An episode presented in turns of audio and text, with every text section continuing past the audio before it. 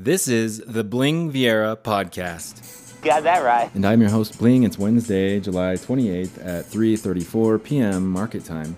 The S&P 500 right now is at 4405, up about 5 points. The Russell 2000's at 2230, up 40 points, up about 2%. The Russell 2000 up about 2%. Commodities, gold is at 1802. Crude oil, WTI, 72.25. Bitcoin, over 40,000. Wow, it was just at 32,000 earlier in the week. That's a lot. You want to go over Small Street Journal headlines, shall we? Fed meeting will focus on tapering timeline. Federal Reserve officials are set to resume deliberations Wednesday about how and when to begin paring their asset purchases amid an economic rebound clouded by supply chain bottlenecks and rising COVID 19 cases. Fed launches standing repo facility to boost market liquidity. The Federal Reserve is launching a facility designed to provide liquidity to Wall Street, which could help ensure market stability at times of stress. The central bank on Wednesday said it would put a so called standing repo facility in place effective Thursday. The Fed said the new tool will take in Treasury, agency debt, and agency mortgage backed securities from primary dealer firms in exchange for short term. Okay. That's interesting.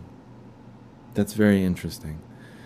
Biden plans to require COVID 19 vaccine or regular tests for fe- federal workers. President Biden is expected to announce Thursday that his administration will require federal employees to get vaccinated or be regularly tested for COVID 19, according to a person familiar with the discussions. The move would represent the latest effort by the administration to address the highly transmissible Delta variant of the coronavirus. Better to do something about it than not about it. That's my opinion. Google to require vaccinations for on campus staff as employers rethink return plans. Google will require all of its employees coming to campus to be vaccinated and delay its workforce's return to the office until mid October, joining a number of public and private enterprises taking new precautions as the highly infectious Delta variant of COVID 19 sweeps the U.S.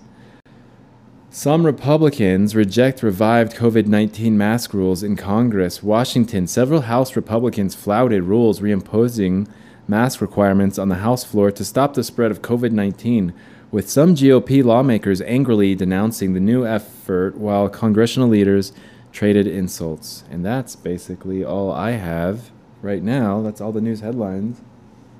How's your trading going today? I stayed out. I'm letting the fun settle, like I've, I've said and I don't really see them going anywhere. And then the repo facility, the standing repo facility that they just opened, is interesting, and especially the timing of it too, because when you go back and you look at the past uh, spikes in those repo interest rates, they always kind of happened right around here in this the middle of August. Um, I posted a chart earlier today too that has August 16th as kind of another turbulent area in the market, at least pattern wise there's nothing that I have as far as data shows that that specific date, other than the data of the patterns, um, a three week, 15 trading day pattern. But if you go off of previous history of um, August being kind of a turbulent area, the repo market, those fluctuations in interest rates usually happen right at the middle of August and even in the middle of September. If you go back to 2008, that same time frame right over the, the summertime. So it's interesting that they're opening up that standing facility and that the Fed is behind it now uh, versus earlier or and that's kind of wasn't a big news deal, but that is a big news deal when it comes to trading in the markets. This is the Bling Viera podcast. I will poke around and get some more data on it and get some predictive analysis going later, but good luck traders, take care.